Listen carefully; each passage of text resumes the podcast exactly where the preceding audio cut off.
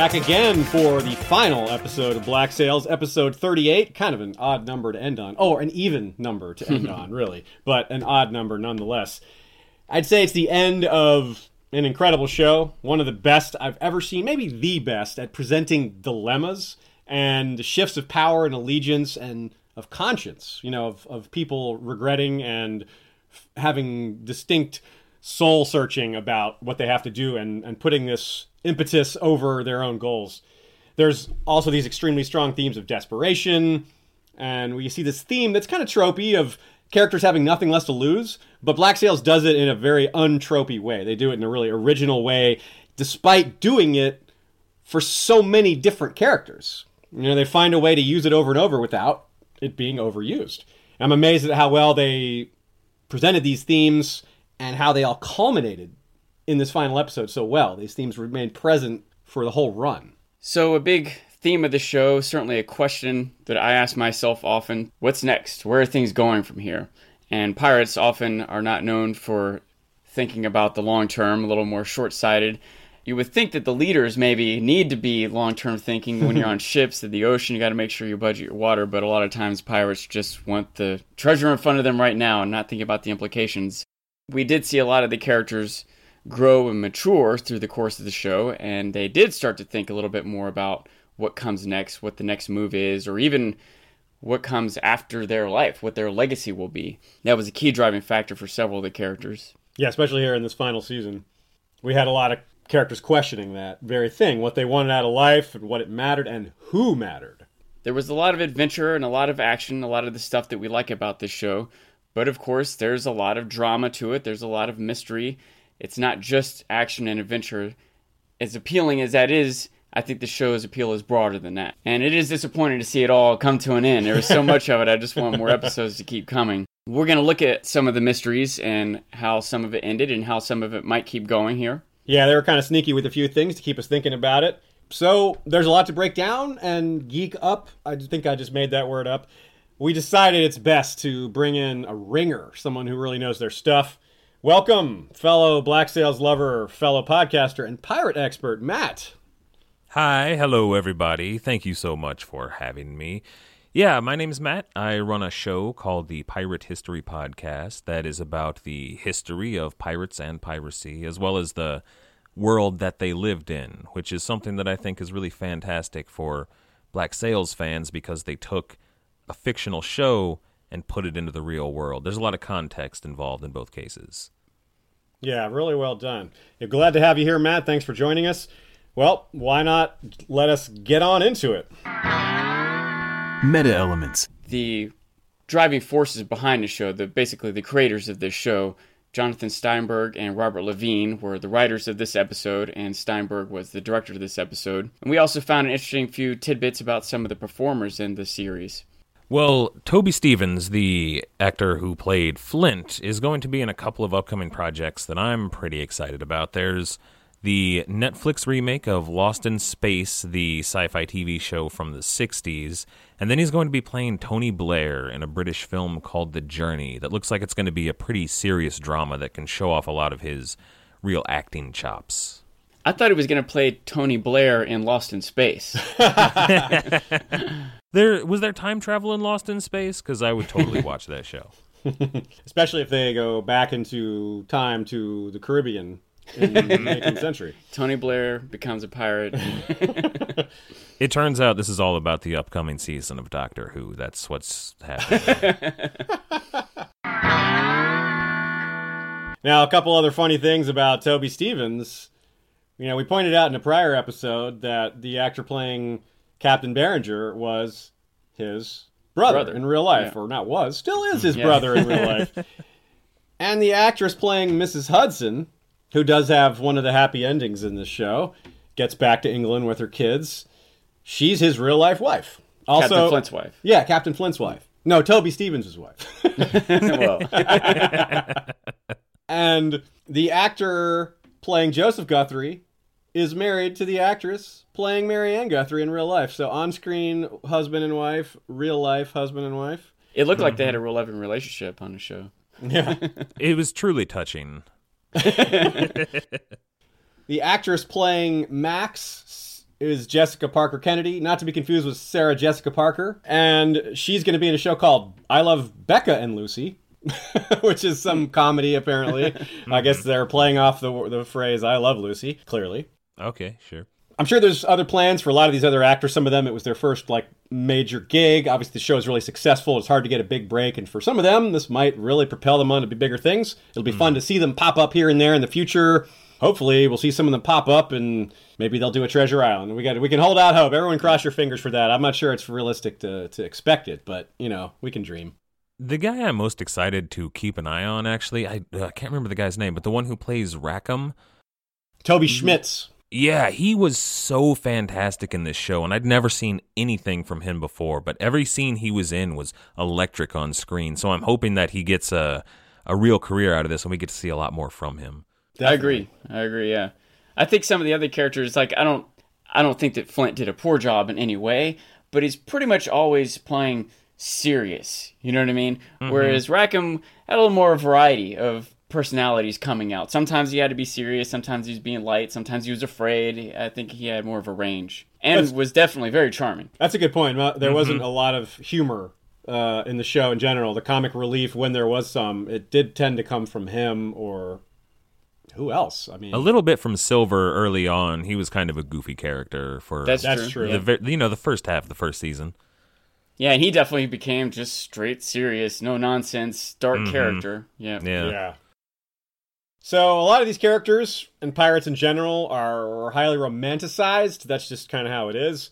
And fictionalized as well. But Black Sails does remind us that history is written by the winners while keeping to what we know about history.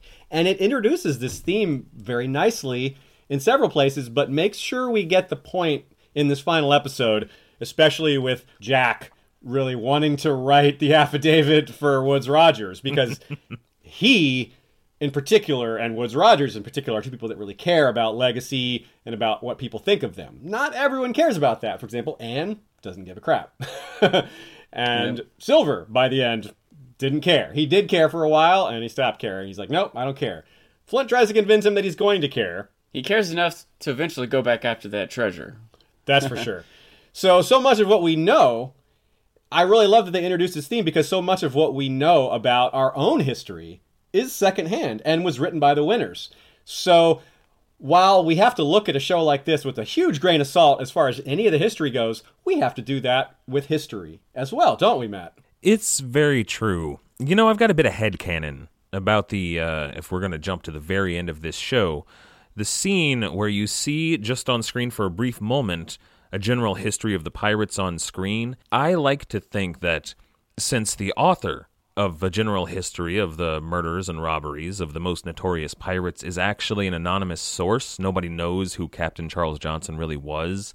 I like to picture that it's actually that young girl that Jack Rackham was talking to in Philadelphia. She had such an interest and such a love for pirates, and it was so hard for women to get into the publishing game in those days that she would have given herself a pseudonym. I like to think that that's that attitude, at least, is what colors how we see pirates in the modern world today. They were monsters and brigands, which they were, but then we've got more modern interpretations that show us them as real human beings, finally. Right, and it's true that we have very few, not none, but almost none, sources written by people who lived the pirate life, who experienced it. There are some, like I said, there are some examples, but mm-hmm. most of what we have written is by, you know, more standard conventional sources who learned everything through research and not through experience. Yeah, absolutely. The best source for what pirates were actually doing on a day to day basis actually comes from their victims, because captains of merchant ships or navy ships would usually have a diary. The Spanish were exceptional record keepers. They wrote down every time that one of their ships or one of their cities was attacked.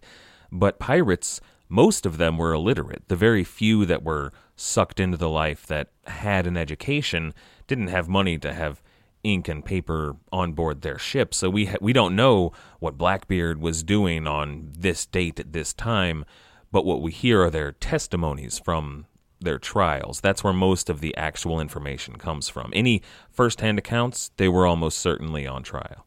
And when people are presenting accounts at trial, you know, there's a lot of times eh. they've got an agenda or mm-hmm. they're selling a story, you know, so it's really neat that Black Sails attempts to take on this theme and show that, hey, you know, sure, what we're portraying probably isn't real, but it might be. Some of these things might be truer than they seem, you know, or it mm-hmm. could have happened.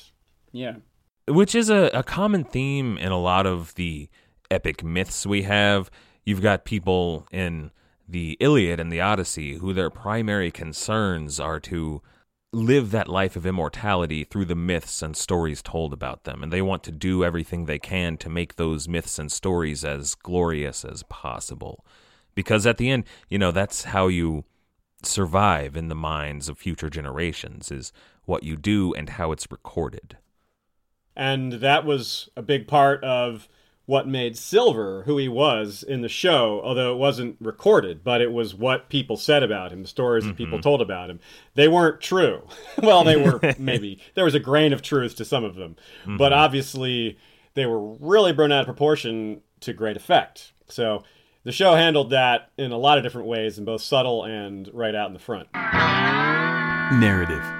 So the episode starts in Savannah, where Treasure Island says Flint dies much later, and the scene features Silver's trusted man, Tom Morgan, who is also in Treasure Island. The proprietor of this establishment, the penal colony, for lack of a better term, we don't know what the place is called, I don't think we get a name for it. He has an interesting speech about how society has to exclude people to be society, but how that it should be judged by how it treats those excluded people which is um I guess for its time a pretty progressive way of looking at things. Today we might have see things differently, but Even I thought it was today- interesting. even today seeing things differently the fact is there are still excluded people you know e- even as we try to not exclude people there are still excluded people so i think it is fair to try to judge societies based on how we treat them rather than whether or not we do it Definitely. So Matt, what do you think about this this establishment, this penal colony? Do you think this is somewhat realistic? And maybe uh, talk to us a bit about the relationships between some of these pirates and how sexuality might have been an issue in forming some of these places in the first place. Sure, absolutely. As to whether or not this place in Savannah is realistic, the best conclusive answer you can get there is maybe. because there aren't really any records of these places, but the very nature of them, there's not, you know, there wouldn't be records of them. There might be a plantation here, but nobody's going to say this is where we sent all of our undesirables and made them live out their days.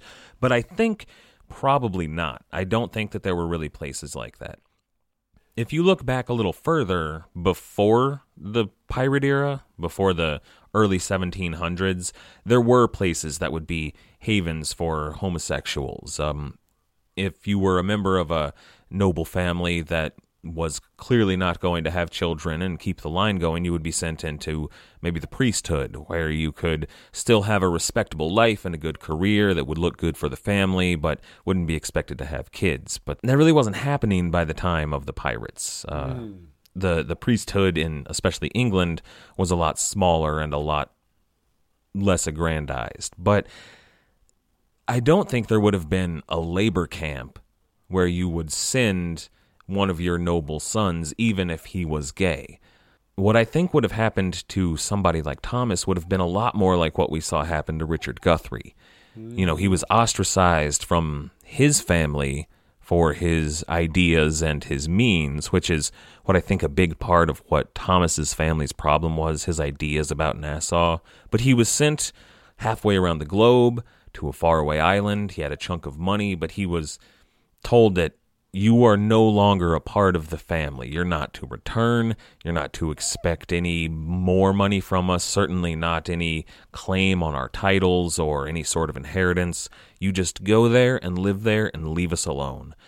So I don't think that the labor camp would have been realistic.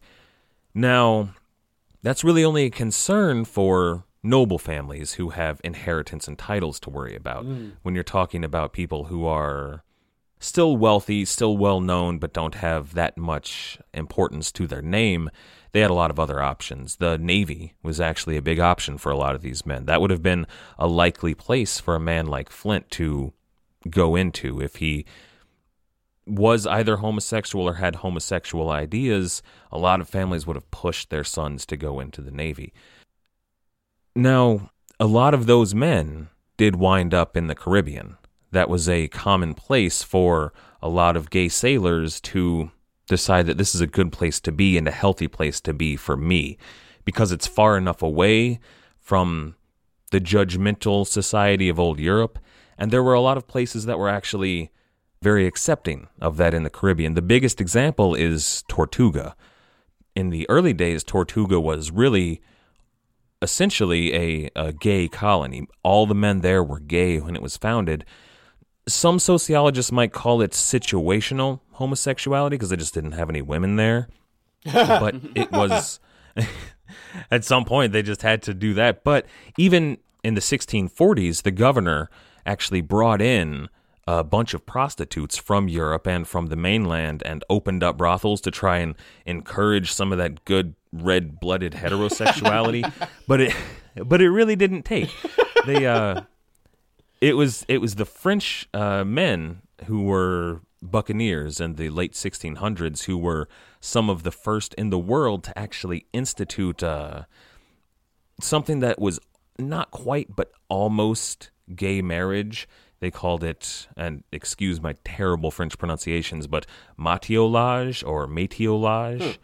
which would be a, a union between two men who were sailors that had some in in pirate society at least had some legal benefits. For example, if your partner was killed while you were on a mission on a raid, you would still get his shares. Oh. Uh, and you were never split up. You were always to be together.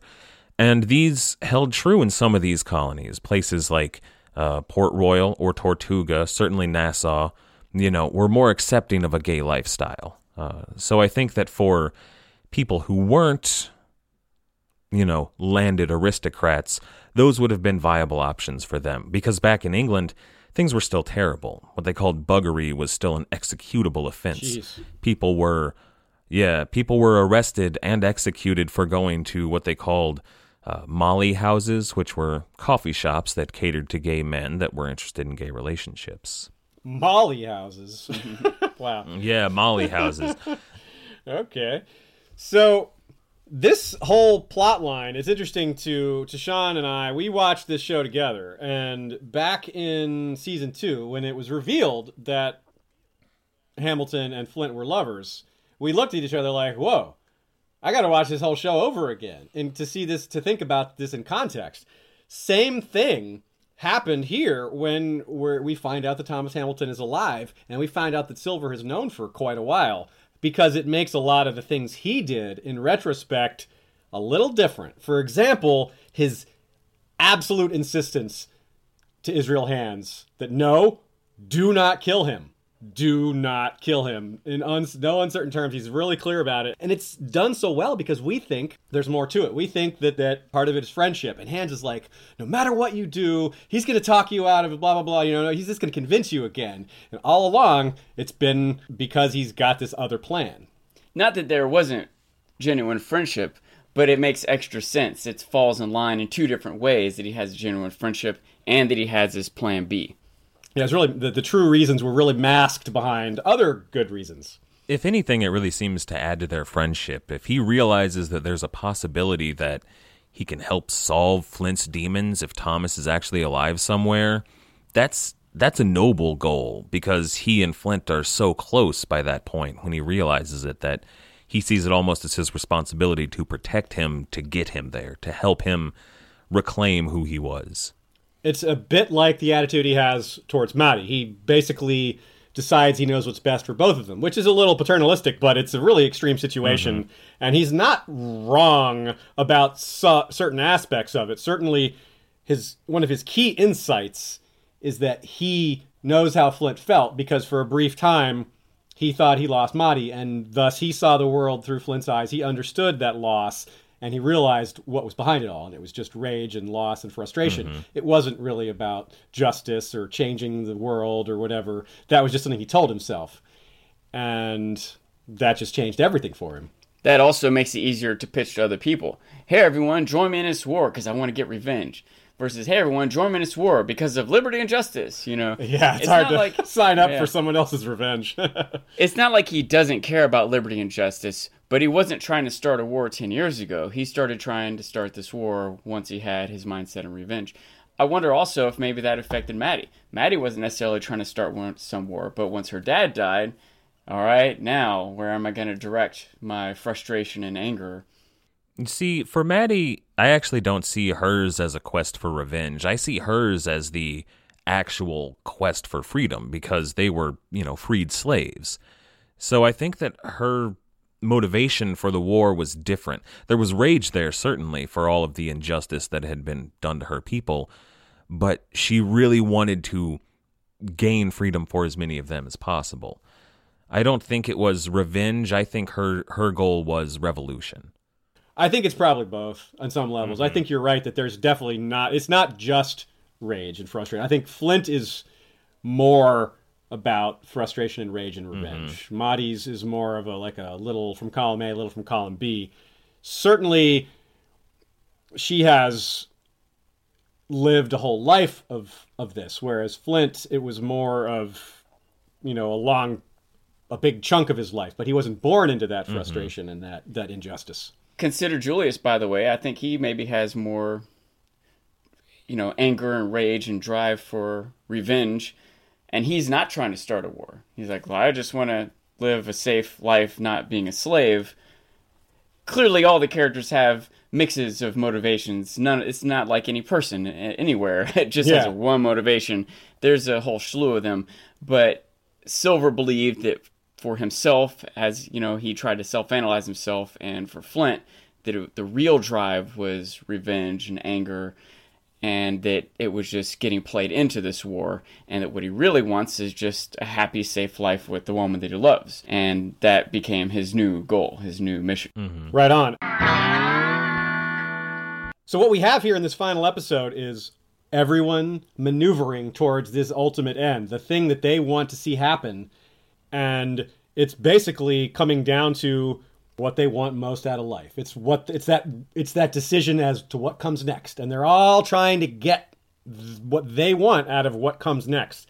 And unfortunately, these things are at odds with each other for a lot of the main characters who are otherwise close to each other. Flint, of course, is extremely ambitious about his revenge, his war, his revolution to change humanity and how peace and power structures are perceived throughout the world. I mean, that's extremely ambitious. Flint started up at a higher point than a lot of these other characters. A lot of these other characters, sort of the height of their life is becoming the captain of a ship. Flint's you know officer in the navy, captain of the ship. He's looking. He wants to be an admiral of a ship. Like you know, he just starts at this higher point. So his concept of revenge is also going to be a higher point. He doesn't want to revenge against some Spanish captain that attacked him and tried to hang him. He wants revenge against the governor of North Carolina, the against the, entire government of England. England. Right, yeah. He just has a higher level, a higher vision of what his revenge is. Good point. So I'm to just run through a few other the characters here, just to kind of run through what their ultimate goals were, and we can see get a kind of a picture of how these things coalesced into certain alliances that formed between them as they realized that they had the same goals. Max, for example, wanted to have Anne in her life no matter what, but she also wanted to rule Nassau on her own terms, and for that to happen, she was in the peace party. Rackham wants his money, but he also wants Anne. He also wants to be to have peace relatively. He doesn't want this war. He also cares about being remembered, but he also has revenge. Like you said, his revenge is of a smaller scale. He doesn't care about going after the whole nation of England. He just wants this one particular English governor. And speaking of that English governor, he just wants to kill everyone now, all the pirates, not everyone, but all the pirates, everyone that's he blames for his wife's death, and he wants to restore Nassau. He's also kind of in that same headspace that Flint is in, where he feels like he's lost everything and he's, you know, got to go all out. He's going to be completely ruthless because there is no middle ground anymore. Then Billy, kind of in a similar spot. He's lost everything. He's pretty much just got his revenge now and beating the people that wronged him. He doesn't have a future, though. At least Woodes Rogers has, well, at least I can be governor of Nassau, maybe. Billy has, what's his outlook? It's pretty grim. Silver wants Madi, and he doesn't want the mm-hmm. war. But his big problem is Madi does want the war. Interesting parallel with Silver and Madi and Max and Anne. Anne, Yeah. Anne doesn't necessarily want this war, but she wants adventure, you know? She doesn't want to, like, be happy and safe. Madi wants this big war, this big adventure. Silver just wants to be happy and safe. You know, a lot of times, two characters who care for each other have different end goals in their life, and how they get compromised or don't get compromised are interesting dilemmas and plot points for their show. That makes me wonder exactly what Anne is looking for. Her motivation has always been strange to me because she's asked everybody that she has loved and everybody that has loved her at different points to just leave. Just leave all of this behind. We've got enough money to go somewhere else where all of this will go away and we can live a life happily. But she never does. She always tries to like pull them out of it. And I wonder what she's trying to get out of it. Is it is it love and acceptance? Is it peace? Is it adventure? I, I'm not sure that Anne ever knew what she wanted, but I've never been able to figure out her character. Yeah, I was gonna say I don't know if she knows. She's probably just mm-hmm. conflicted herself, but as most people are. Sometimes when you have an idea that you want something, even if it's something different than what you're doing now, you even recognize what you're doing now isn't good, and you have this idea that you want some other thing. If you're good at what you're doing now, it's hard to leave it. It's hard to leave the thing that you're good at and accustomed to for some other thing that you don't really know about. Even if in your mind you know you're supposed to or it should be better, it's hard to make a big change like that. So you're saying that Anne Bonny is the uh, Heisenberg of the pirate world, right? That's right. So, out of all these characters maneuvering to reach their final ends, it's Silver who is probably, almost certainly, probably might be an understatement, the cleverest at getting his goals. Max is perhaps even more successful than Silver at achieving his goals, but to execute them and make them happen, Silver does something incredibly clever by figuring out these motivations of other people, keying in on them, and as he said about Flint, Captain Flint was born of great tragedy. I returned him to an earlier state of being. I did not kill Captain Flint. I unmade him. He basically said, "What happens?" Or, damn it, he basically says, "When you risk it all, that means a lot, but it doesn't mean a lot when you have nothing to lose because you're risking nothing." Mm-hmm. so what Silver did was to show Flint that, hey, look, you do have something to lose. You have this relationship. You have this man that you love. And if you keep going with this, you can't have him. You can have one or the other. There's actually a lot of very clever characters in this show. Oh, yeah. Silver, obviously, Flint, also, Max. One thing I think a lot about is how clever the writers have to be to, to create these clever characters. Fandomedia.reviews. So, one thing they want to do is make this grand adventure.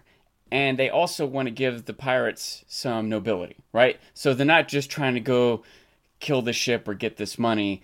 They're trying to win independence. They're trying to gain liberty. They're trying to fight the powers. So, as they move toward this grand goal, they can't get too far along. You know what I mean? Like, this story can't turn into how the Caribbean won its independence from England because that just didn't happen in real life. They have to find some way to cut short the ambitions, the noble ambitions of these pirates. At the same time, they have to, while putting these characters in life threatening dilemmas, they have to make sure at the end Silver's still alive. You know, there's a lot of constraints on how they tell this story, and I think they piece it all together very well, especially considering how they have to have all these very clever characters outmaneuvering each other. The writers just had to have a hell of a challenge to piece all this together, and I think they did a great job. I, they really did. I. It's really hard to write characters that are smarter than you are, and I think they probably did a great job. Did we ever see Rackham and Silver working at odds, like fighting each other in some fashion? Because they were both very clever characters, and they both managed to kind of maneuver around other stronger people a lot in the show. Did they ever? Were they ever head to head in anything? I don't recall that. I can't Yeah, think I- of them ever actively being pit against each other. Mm-hmm.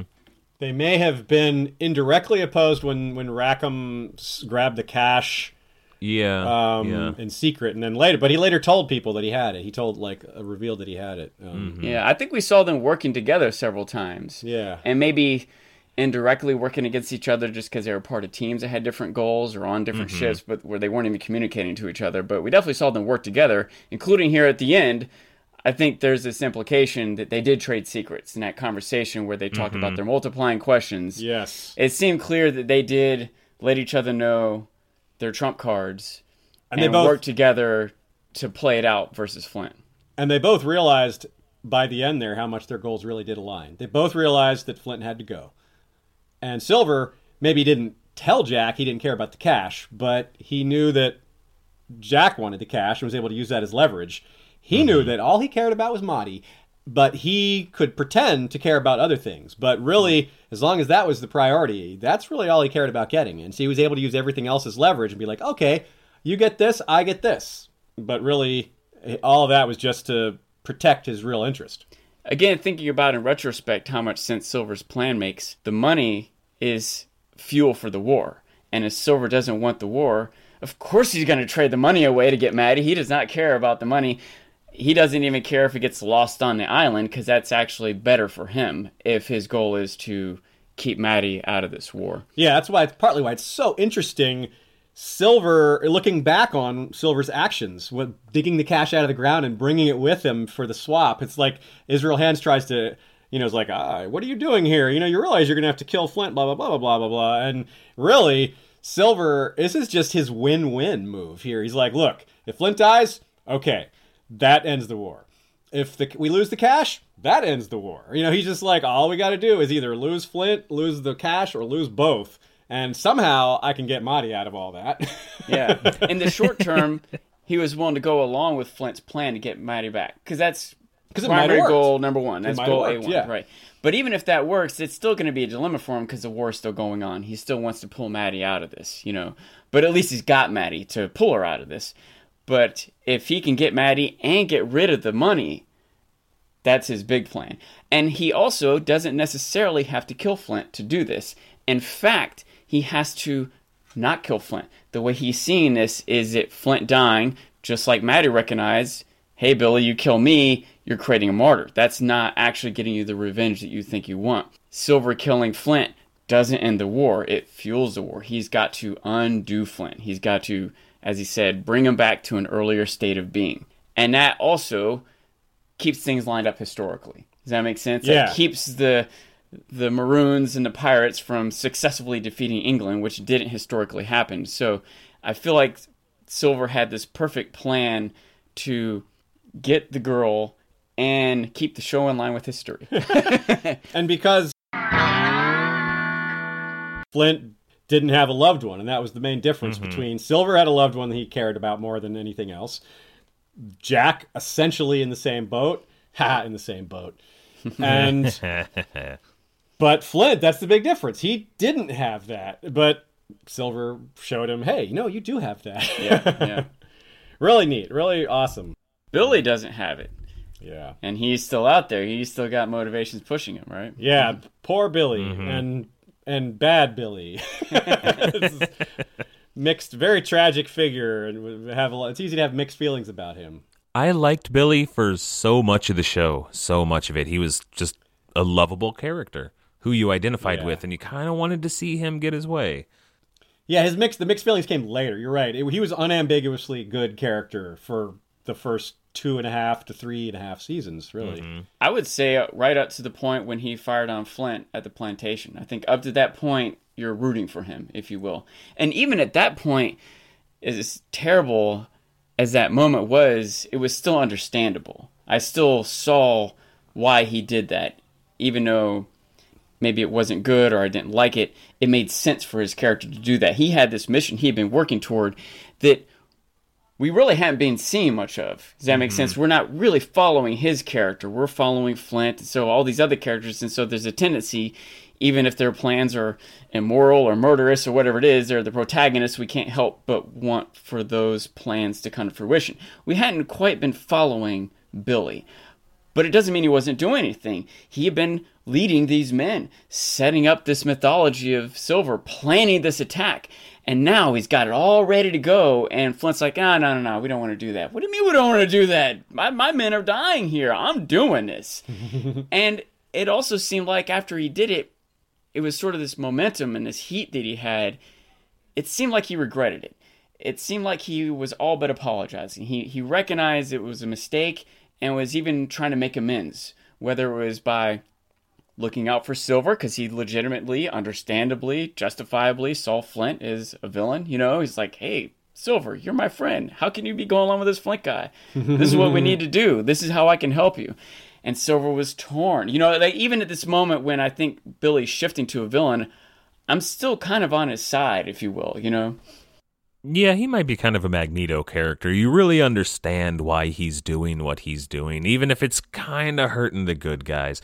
But even when he's firing on the pirates near the, uh, or right after the ship explodes, he takes a second and he chooses not to shoot the man who set him free when he would have almost certainly been killed when he was in captivity. Uh, Definitely. so it's not just I just want to murder them all. You know, he's definitely angry and full of rage, but he's still enough of a decent human being to make that choice, not to kill somebody that did good. And that's why he struggles with killing Madi. He he clearly isn't like dead set on it, or he mm-hmm. wouldn't have been like hemming and hawing and justifying it to her Yeah. and mm-hmm. just like opining, this is right. But if you're telling yourself it's right, it might not be right. that's usually how it works. If you have to convince yourself, mm-hmm. maybe it's not so sure. Man, that scene was so good. It was almost like he was begging her to give him a reason not to do it. You could tell he so didn't want to. He wanted her to talk him out of it. She did a good job. She said the right thing. Yeah, she yeah. Spoke to him on his own terms, like, well, if you want to win by doing this, let me tell you why this is not a win. Mhm. if we're going forward a little bit, we have Silver and Rackham have made their kind of plan behind Flint's back. Now, Flint realizes this. He figures it out, but he doesn't figure it out exactly. He knows something is up, but he's misjudged other people's motivations. He doesn't understand where Silver's mind has gone, but Silver understands him a lot better. That was sort of introduced in the previous episode with Silver understanding Flint's background and Flint saying, I don't understand your background, and that, you know, I need to know that. And they went back and forth on that, and that's culminating here a bit. And Silver is the mystery, so Flint can't figure him out. It's also worth noting that part of Silver's plan is something that Flint just can't predict. There's no way that he should have guessed that Hamilton is still alive. Silver found him and he's in Savannah. There's no way he could have put that together. There was a moment when they were on the rowboat heading to get the treasure, and you could kind of see Flint. And his mind was kind of spinning. He's like figuring it out. He's he doesn't know what it is, but he knows something up. And then when he's having a confrontation with Silver, Silver's like, you know, the plan's in motion, the money and the, the ship, and we got the governor. It's all, there's nothing can stop this war now. And Flint's like, except you. Why would you do it? He just can't piece together what the plan is. And it was neat how they don't quite tell us yet. They save it. You know what I mean? Like, we, we see, we eventually see what the plan is, but we don't see Silver tell Flint. We see Silver tell Marty. Yeah, we uh that scene on the rowboat you mentioned, there's a shot clearly they're supposed to be going to dig up the treasure, but when it, it it's focused on Silver's face and then it focuses on Flint's face and then the camera moves up and focuses on the shovels in the bottom of the boat, you realize that uh, everything is not as it seems and every everybody's aware of it.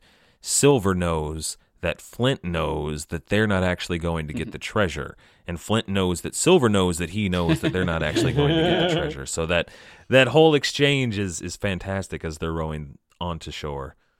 Another thing I didn't catch the first time around, but Morgan was on that rowboat. Yeah, Tom Morgan was oh, there. Oh, yeah, And I assume Morgan also knows. Yeah, he was mm-hmm. also on that rowboat. Yeah. One of the ways the show wraps things up is by having Jack explain to, quote, Mark Read, who is Mary Read, almost certainly, and mm-hmm. how things are. Well, Mary Read went by Mark at a point in her life. Perfect. That was Oh, okay. when she and Anne were were both on Vane's ship. Uh, masquerading as men, they went by different names, and that was the one she chose. How easy and convenient. You Just change one letter and you go from. Mm-hmm.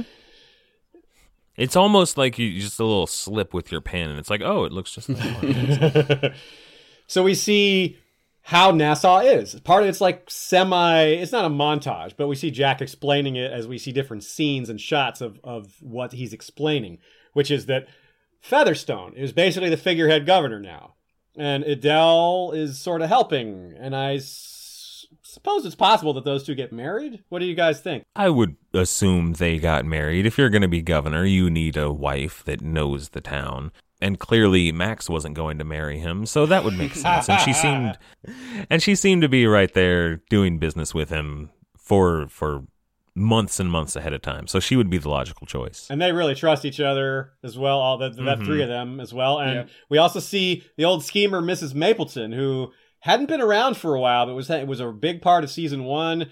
Kind of came back right here at the end. We see that she's part of the new regime, doing her thing. She's obviously Mhm. skilled at what she does. She's maybe not Mhm. trustworthy, but she is skilled. Welcome to Nassau. you got to work with what you got to work with.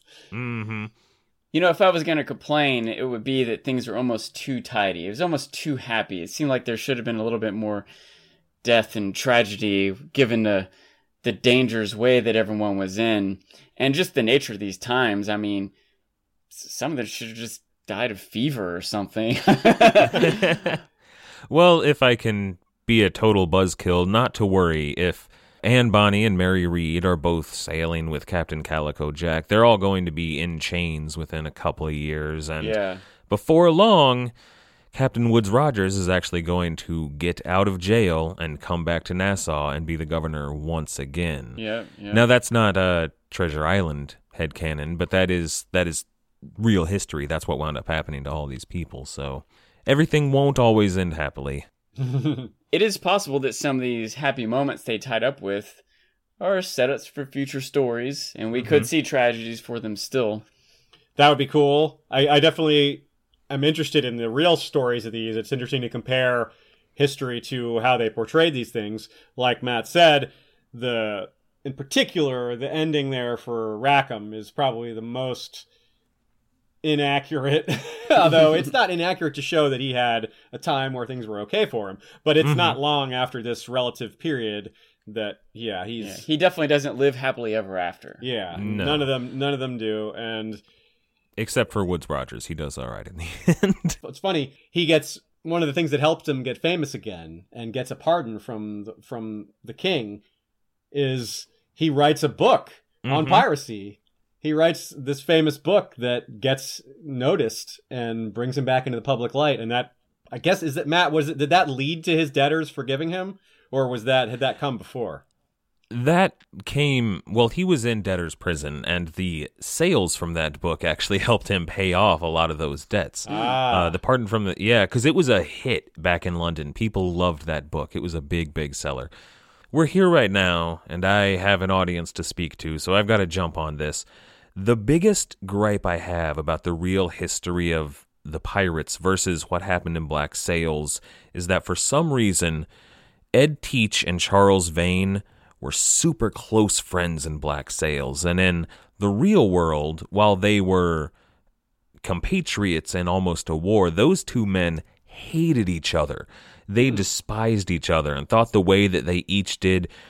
Uh, you could really say that Flint is almost a Blackbeard character because Blackbeard, you know, used fear, but he tried not to kill too many people. He wasn't too fond of slavery. Whereas the real Charles Vane was a real bastard. And actually, Calico Jack Rackham wound up uh, taking over his ship through a mutiny. He wound he wound up kicking Charles Vane off of his own vessel and taking control of it. So those relationships are a little bit skewed, but it worked so well in the show that I don't care. So I can end my rant now. Thank you. You know, I was uh, aware generally that Jack Rackham had gotten a ship from Vane, but I didn't know the details of how it happened. And I'm curious if anyone really knows the details, because I wonder if it's possible that the real story was that they were close and that maybe something happened that to save face. You know that you know maybe mm-hmm. the the crew was mad at Vane for something, and Rackham said, This "Look, is- man, you get out of here. I'll take the ship." You know, and it, that maybe they were friends. You know, I could just imagine there being an interesting story behind that. There's a good question there, and actually a lot of questions raised because it was they had had a bad stroke or a bad spate of luck. Things weren't going too well on board the Revenge, and so the crew was going to mutiny. So it's entirely possible that Jack Rackham was like, "Yes, I'll lead them to mutiny," and then they didn't kill Captain Vane. They uh, they marooned him on a on a piece of shore. But then it wasn't too much longer that a random ship just happened to show up and rescue him. So it's entirely possible that Calico Jack could have sent that ship to go rescue his former captain, who he didn't really bear any ill will towards. That's kind of how I like to imagine a lot of Black Sails is we have these like names and dates, these things that happened, but we don't really know the personalities of the people involved, and it's possible that there were relationships or motivations that we're showing here. Probably this is all just completely made up, but it's, but it shows you how much could be. They could, you know, I can mm-hmm. imagine it's possible to have written this story with different personalities and different relationships and still hit the main points of history or whatever. You know, it's neat Yeah. how mm-hmm. how it to think about how the story could have gone. Well, yeah, the only personalities that we have from the actual pirates, the only pictures of that, come from books written not that long after. And those historians in the mid 1700s weren't the most dedicated to accuracy. They were the, they they were trying to move books. They were trying to sell as many copies as possible. So if you could turn a person who might have been a relatively peaceful person into somebody who ate babies, that would sell as many books as you need. So we don't have that much on the personality of these people aside from what they chose to do and chose not to do. Yeah, that's a really good add on to what we were discussing earlier about how these histories are written by the winners. And you had just presented a really compelling reason as to why these pirates and their brutality and cruelties would be exaggerated. Not to, mm-hmm. I'm not saying that these romantic ideals are accurate either, but if they're trying to sell books, hell yeah, they're going to embellish things. Yeah. yeah. Mm-hmm. it's a tough thing to do. I'm, you know, I do a show about pirates and pirate history, and you can't ever forget the fact that these were violent people that did lots of murder and rapes and robberies on the high seas. You know, they these are criminals. They're not Robin Hood, but there is kind of a Robin Hood thing. You've got to kind of choose how you want to tell that story to try and be as accurate as possible. It's a, it's a tough tightrope to walk with with any anti-heroes, I guess. Something I actually wanted to bring up with you, Matt. When I first started watching the show, of course, it's about pirates, you know, and mm-hmm. however much history might have been distorted or filled in by the winners or whatever, I'm pretty sure pirates were at a minimum thieves. Uh, By definition, that's what they were doing. But probably also murderers and rapists and so on. And through the course of this show, if they want us to follow these characters and have them be protagonists or good guys, well, they can't just be rapers and murderers the whole time. And so they start to give them these quest of noble causes for justice and liberty from England. And I thought that was just embellishment to make it so that we could root for these characters. But in your show, you point out that something that really happened. There really was this movement among the pirates for independence in Nassau, right? Yeah, there was. Um and it would have been about this time. It would have been right about 1720. That would have been perfect. So, there was a group called the Fly the Flying Gang was the name of it. Now, you remember Ben Hornigold from the show, Yeah. right? The older captain. In real life, Ben Hornigold was one of the earliest pirates on Nassau. Not one of the very first, that would have been Henry Avery, but one of the first pirates that, that set up shop there. His protege was Ed Teach, was Blackbeard. Then there was another guy who was uh, a contemporary of Hornigold named Henry Jennings, and his protege was Charles Vane. Now, these four pirates were the four biggest names in Nassau for a while. A little bit later on, you'd get people like Stede Bonnet and a few others, uh, Mary Read, Anne Bonny, Calico Jack, but those were the big four. And they, while they w- had different ways they did things, uh, the Blackbeard side versus the Charles Vane side, they all were working together to push England out of Nassau. They they were trying to effect a revolution. There's a really spectacular book out there that I recommend you read called The Republic of Pirates by Colin hmm. Woodard. It's it tells this story in a very readable, fun, adventurous fashion. If you want the real story behind what happened in Black Sails, it's all right there. Or you could always listen to my show because I'm going to be getting into that stuff as soon as possible. That's the only. Yeah, isn't that too bad? That's one. Like, I love your show. It's just too bad you weren't able because you're so thorough. You haven't gotten to this mm-hmm. Caribbean stuff yet. It's too bad it didn't line up more with Black Sails. Yeah, I know. Well, I had an outline built for the entire show. I said, well, I'm going to get done with Francis Drake in this many episodes and then Captain Morgan in this many episodes.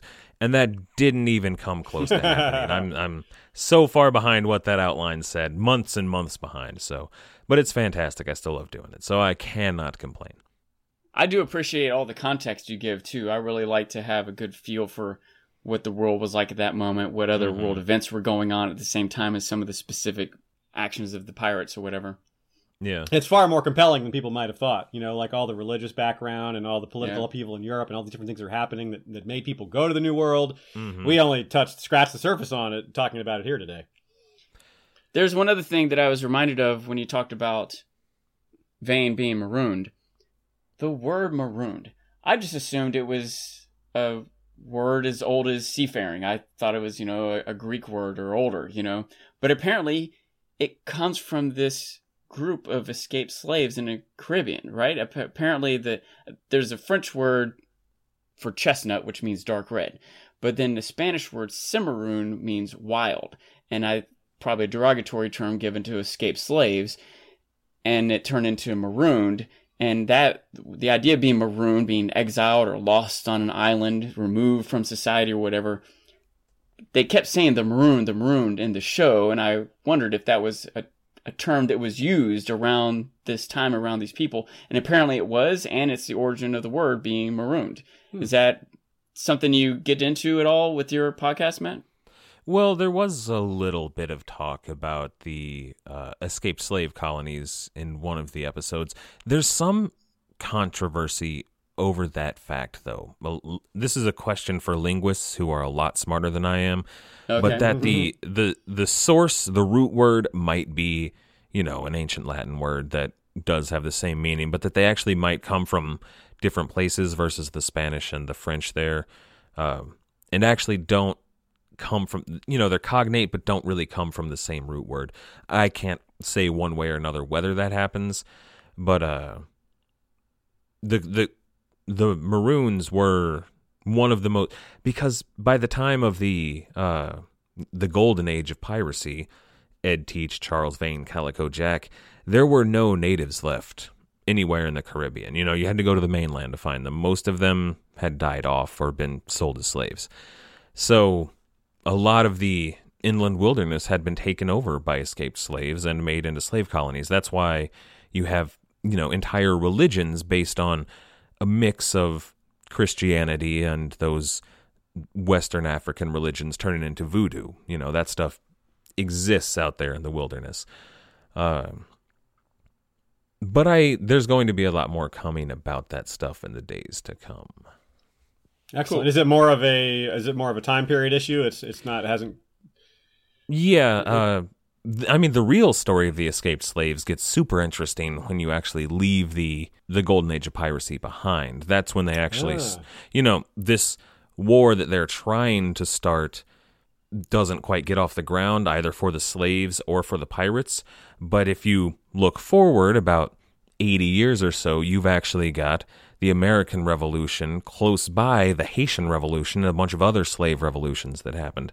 The powers that be of old Europe were still too powerful in the Caribbean for any of that to happen when the pirates were doing their thing, but both sides did on occasion work together. They weren't they weren't allies in the way you see in the show because there was still a a very white supremacist attitude that pirates didn't really need any of these, you know, darker skinned peoples to help them do their things, but but they would occasionally work together when the situation called for it. the little bit of reading that I did, apparently there were you know, they might not have been officially called Maroons, but even Drake apparently would find groups of escaped slaves from the Spanish that he would employ.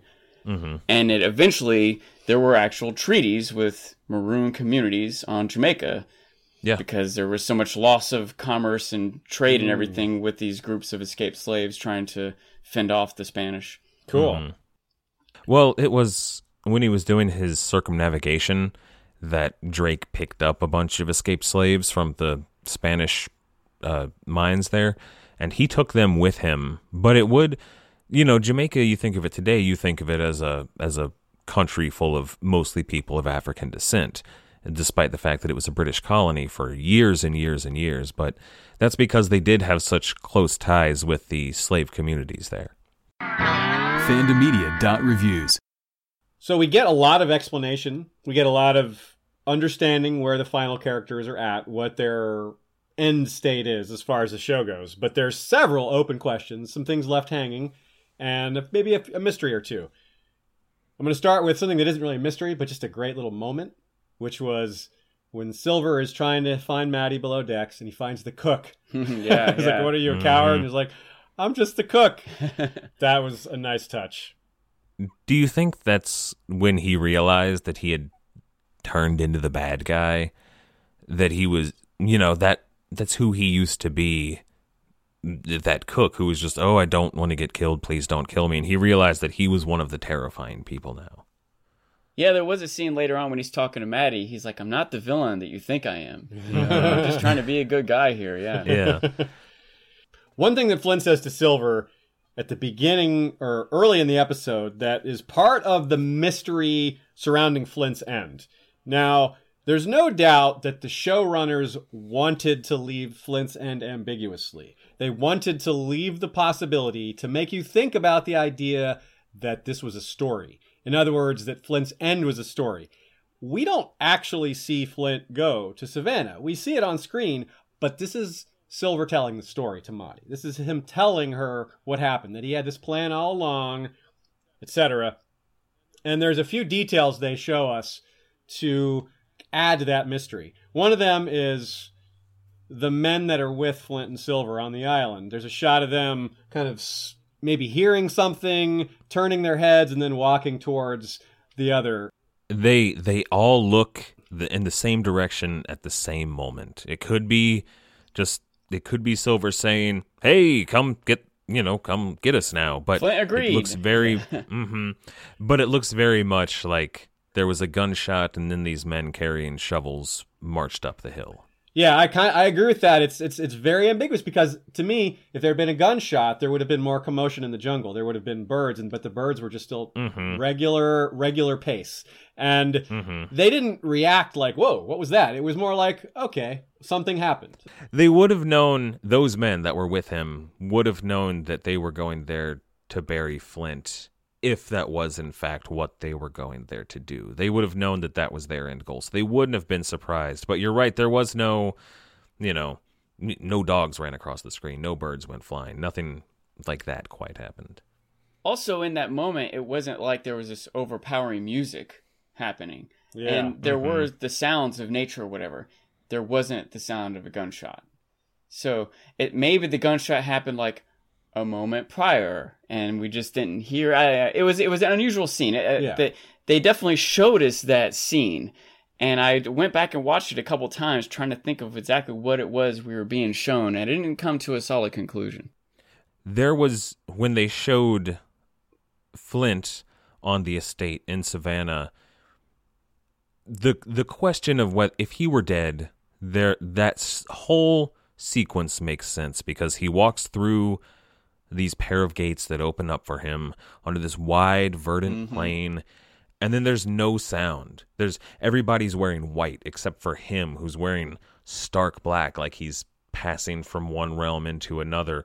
And there's actually a scene and a line where they say something about how he's walking back into the light so there are a lot of a lot of visual cues about he's he might be entering the afterlife Yeah. And I love the way they set it up. Flint says to Silver, in regards to how are you going to explain this to Madi? You know, how are you going to get her mm-hmm. back after you gave up her war, especially if you killed me? He says even you could not construct a story that would solve this issue. And he's like, "Are you sure?" Challenge Yeah. accepted. Oh, yeah, yes, challenge accepted. That's right. so it's just it's really I love the ambiguity. I think all three of us, if I can speak for so, I think we all lean or or at least at least lean towards or solidly believe that Flint lived, especially because of Treasure Island. He's it's said that he died in Savannah much later, but Mhm. a good job of leaving that ambiguity because they aren't exactly bound to Treasure Island. They don't have to do exactly what Treasure Island says. Yeah. Exactly. And that's you know, that's a, a tool used in a lot of literature, not just books like Treasure Island, but there's a lot of literary tricks that are used throughout the show, and that's one of them to show you possible realities and to let you interpret that how you will, uh, which can then go on to kind of color how you see the future, how you see Treasure Island can really be decided on how you see what happened to Flint here. It is worth noted, adding to the ambiguity in the opening scene when Morgan is asking the guy who runs this place, "Listen, I'm going to ask you one more time: Is the prisoner here or not?" And it Cut cuts to the theme music, and we Yeah. get an It actual does. answer. Oh, it that, was yeah, it was very good. And as, as something we also discussed pr- as, in preparing this episode is they couldn't reveal the thing about Hamilton being alive soon too soon because then you don't get this ambiguity of whether it's real. or Mhm. yeah. Because the other, if we know he's alive, then we don't get the ambiguity of Flint being retired there. In this version, Thomas Hamilton might not be alive at all, right? We, as far as we know, Mhm. that's just what Silver says. Well, what was the line Silver said? I returned him to an earlier state of being, Yeah, Mhm. yeah, which makes sense in the idea that you know, he did kill Flint. He killed the the character, the creation of Flint Yeah. by giving him the thing that he wanted from before without, you know, actually pulling a trigger. Yeah. he's back to being James McGraw instead of James Flint. There it is. Mhm. Which is entirely, you know, a beautiful way to look at it, but if he is dead, then we have to assume that Thomas was killed as well, and they are being joined together into a much earlier state of being as, hmm. you know, spirits in the afterlife rather mm-hmm. than uh, actual living human beings who are being reunited. Audio Elements. There's some notable audio things they did in this episode, like they do at two different points. Matt, you already mentioned that they cut all the sound out of that last scene when Flint is being mm-hmm. reunited with Hamilton. They also cut out all the sound during part of the battle, especially the culmination of the battle as Woodes Rogers was defeated. So you have music only with the fighting going on. Now that's that's been done before. It's a it's a mm-hmm. cool trick that's been done in plenty of movies and other shows. Thought it was used to good effect here. It was a shift too, because it does start off with the clanging of swords and a firing of guns and a creaking of the wood and the ropes and everything. But slowly, I think it culminates in a moment when Jack spots Rogers. Yeah. The music just starts to overpower all the rest of the noise of the battle.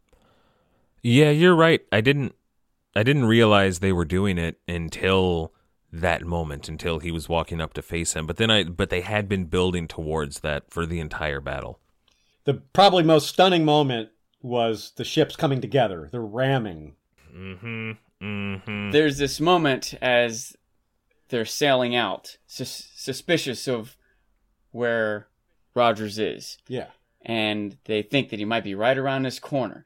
And as they're heading up, the music is, I'm going to say, tense and subdued, like these long, drawn out string chords, you know. But the instant, the instant they crest the corner and you see the other ship, the music swells and it's like trumpets and it's intense and it really added to the frantic reaction that everyone has. And interesting that Flint recognized almost immediately they're going to get rammed. He's not sitting or waiting to shoot at him. He's going to ram him, which we kind of see, you know, Rogers' instructions he gives his crew. They're a little confused, like, no, I want to terrorize them. I want to break them. We're Yeah. not just going to shoot them. We're going to break them, you know. I thought that was a really good moment, and uh, the music really helped to add to that moment. And his declaration was really strong. Like you said, he was so intense about it. He's like, "There are no others." You know that Yeah. that was actually a line from when they're shooting. He's like, mm-hmm. "Don't shoot Flint." He's like, "What about the others? There are no, no others." others, But yeah. yeah. yeah, like you said, yeah, he's got all these like really intense. They're all dead. I want to kill them all. So there's also a lot of really tense music when Billy was holding the knife to Marty's throat, which was right before this battle too, because he's expecting them to win. He knows they're about to fight. He's like, he's like, but I want to make sure I cover all my bases.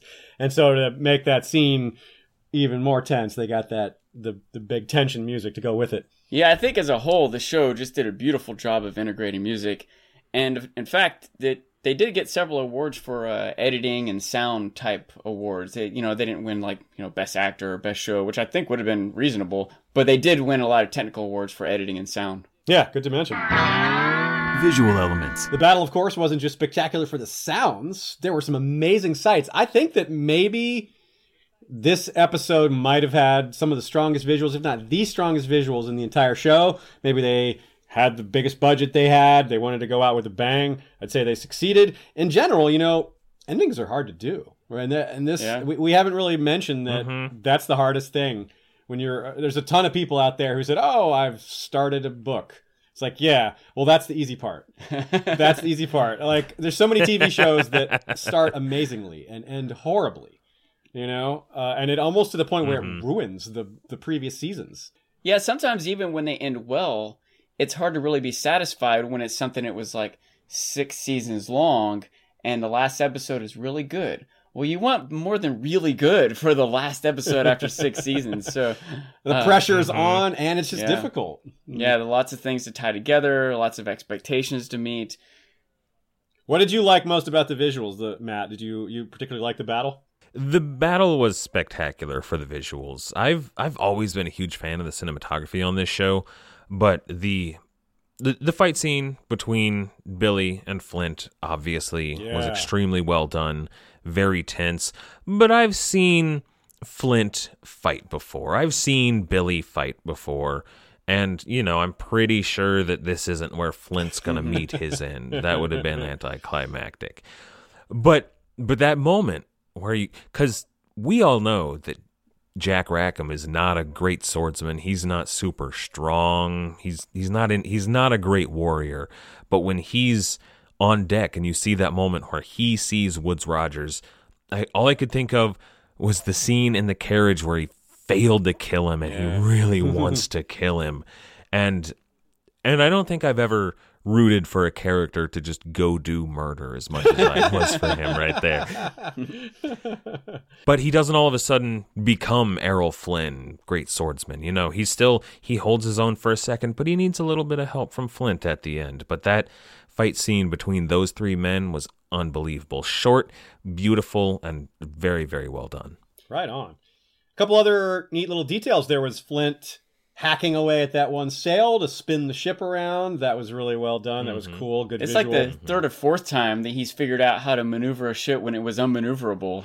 Yeah, he's really good at that. That's, that's his, that's his uh, naval training. Mm-hmm. And then there's some smaller details like when Madi is rescued, she comes out into the light and she sees all the different leaders that are there to rescue her. And she, in that moment, is like, it's back on. We're all together. The war's back on. And she smiles. And next to her, Silver Everybody. frowns. No.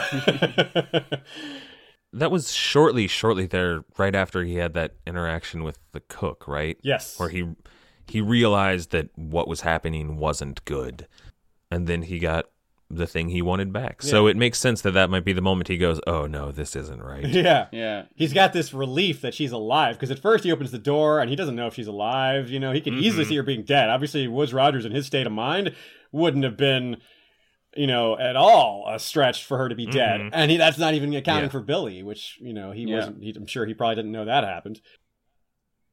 There's a lot of other good little details. We already mentioned Mrs. Hudson reading the famous historical book, General History of Pirates. That's the short version of the title.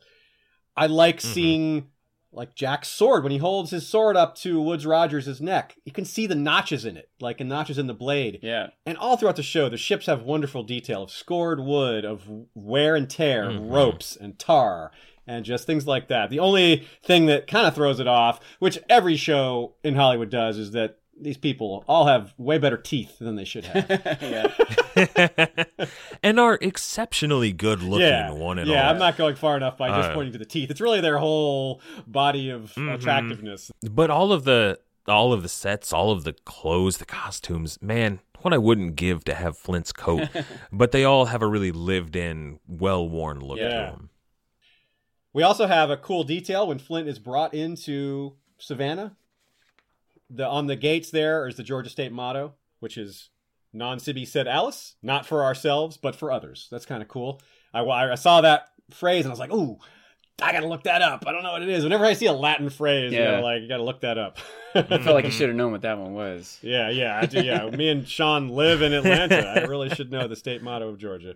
of course, Georgia wasn't a state then. Yeah, it was part of the Carolina colony, huh?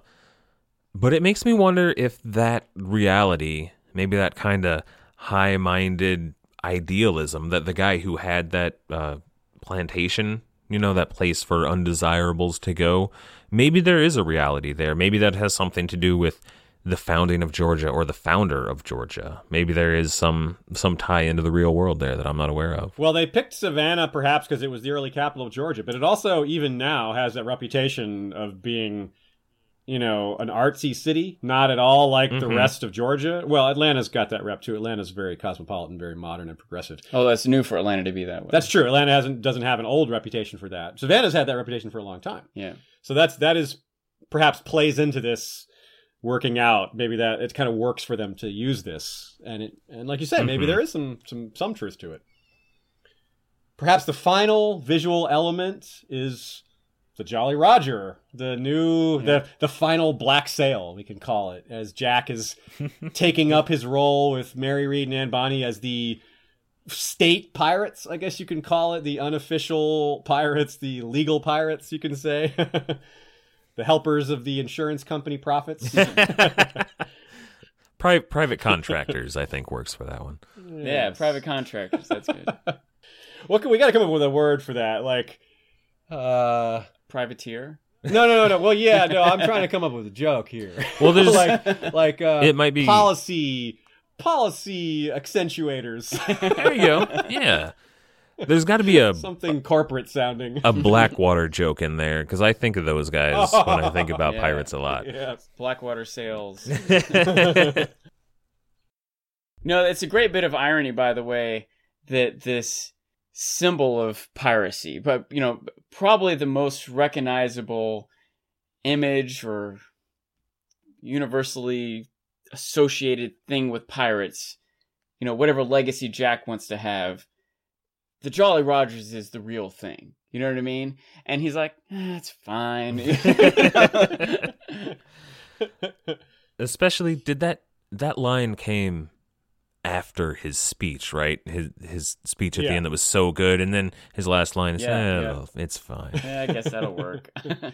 It's funny that they had that one be the last flag you would see, but every pirate ship had uh, an accurate pirate flag on it. Like Blackbeard's had Blackbeard's pirate flag on the Queen Anne's Revenge.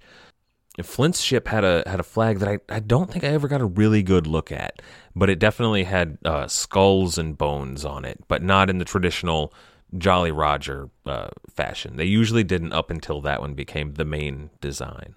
Oh, cool.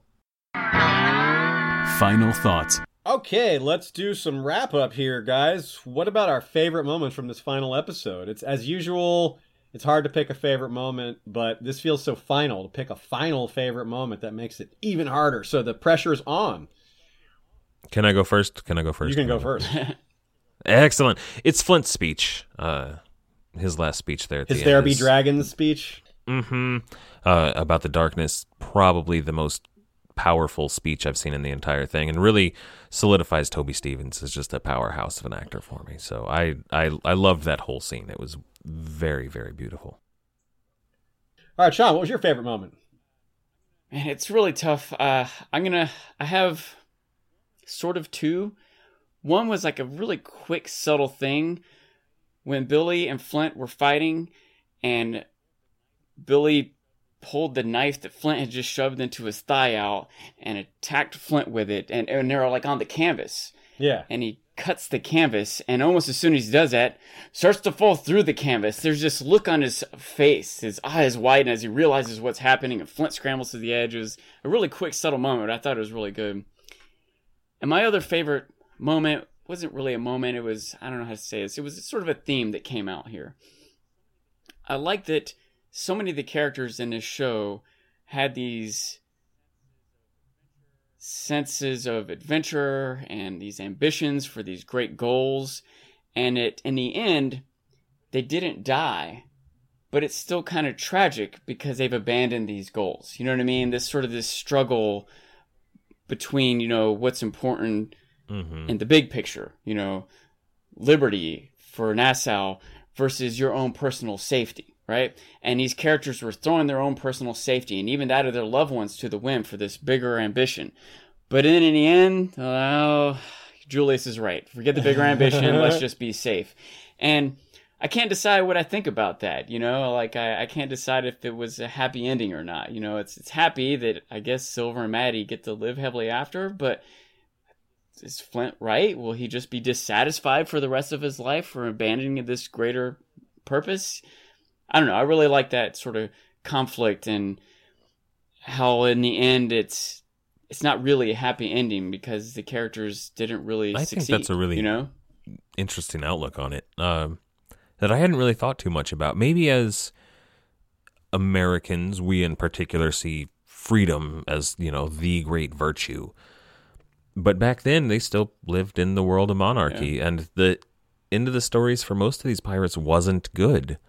It's usually the end of a rope. yeah Yeah, usually. so that's that's a really great dichotomy that they've got to make that compromise. What's the most important thing to me? Uh, yeah, that's a wonderful outlook. I hadn't thought about that. What's your favorite disease? I would say I really appreciate the strategy and the thinking that goes behind. Like you said, you give the writers a lot of credit for making these characters smart. I'm someone who plays a lot of games, board game strategy games, so I really appreciate strategy. And I think the strategy that Silver had, the strategy that Flint had, the strategy that Max had, all these characters had really great strategy that involved getting in the heads of other people around them. Who also had great strategies. right. And ultimately, that's one of the reasons that Silver was able to outsmart so many people is that no one ever mm-hmm. got in his head. Except for Madi. Maybe Madi did, yeah. Yeah. But but she loved him so much that she didn't want to work against him at all. Silver Yeah, was willing to work against her because he just thought she was doing the wrong thing and he valued her more than he valued what she wanted and was hoping that in the long run she would forgive him, which was a kind of a gamble of its own. But a safer gamble than living your whole life of war, I'd say. Yeah. Do you think Madi knows Silver's true story, his origin, where he comes from? I would think he'd have to tell her. Yeah, I would think he would tell her er- eventually, but maybe he wouldn't Mhm. tell the truth. But I think she would know. I think she knows him too well. Yeah. Mhm. And I can imagine that Madi also recognizes it's not important. That doesn't bother to ask. Mhm. But I can also imagine eventually he'll just hey, did I ever tell you about the time when I was seven? You know, like eventually he'll probably tell her, and it, but it won't be like this, this big moment. You Mhm. know, it'll just be incidental conversation. Well, it's Yeah. If it's the secret that he's held close to his heart for a long time, he didn't Mhm. want to discuss it. It might take him a while to to let out. You know, to to calm down about that, to kind of get over the trauma of whatever it was, and so he's willing to talk about it. You never know. maybe he finally tells her, and she rejects him, and so he just has to go after some treasure. to an island. Okay, that's our show. Big thanks to Matt from the Pirate History Podcast. Tell everybody where to find you, your social media, and what you've got coming up next with your show. Alrighty, fantastic. So you can always go to the website. That's piratehistorypodcast.com. Or you can find us on all the usual so, uh, social media platforms. We're on Twitter at Black Flag Cast, or search for us on Facebook, SoundCloud, or YouTube. Our upcoming episode is actually going to be the finale of our series on Captain Henry Morgan. It's going to be a look at his most famous raid, the raid on Panama, and the aftermath of that, which will signal the dusk of the Buccaneer era of piracy. So it'll be a good place to check out. But if you're more interested in what comes up after, we're going to be starting a whole new series about it after that. So yeah, go ahead and check it out. It's a fantastic listen. Great on. Well, thanks for joining us today, Matt. We're both fans of your show and definitely recommend it to all you listening if you're fans of pirates. And since Black Sails is over, where are you going to go for your pirate fix? Well, there's your answer. Alrighty, thank you for having me, guys. This was a lot of fun. I really enjoyed it. All right, so signing off for the last episode of our Black Sails coverage, I'm Sean, and I'll be retiring to Philadelphia. I'm Matt, and I'll be retiring to Panama. Oh, there you go with your bad self, Van Halen. and I will go join Captain Flint in Savannah.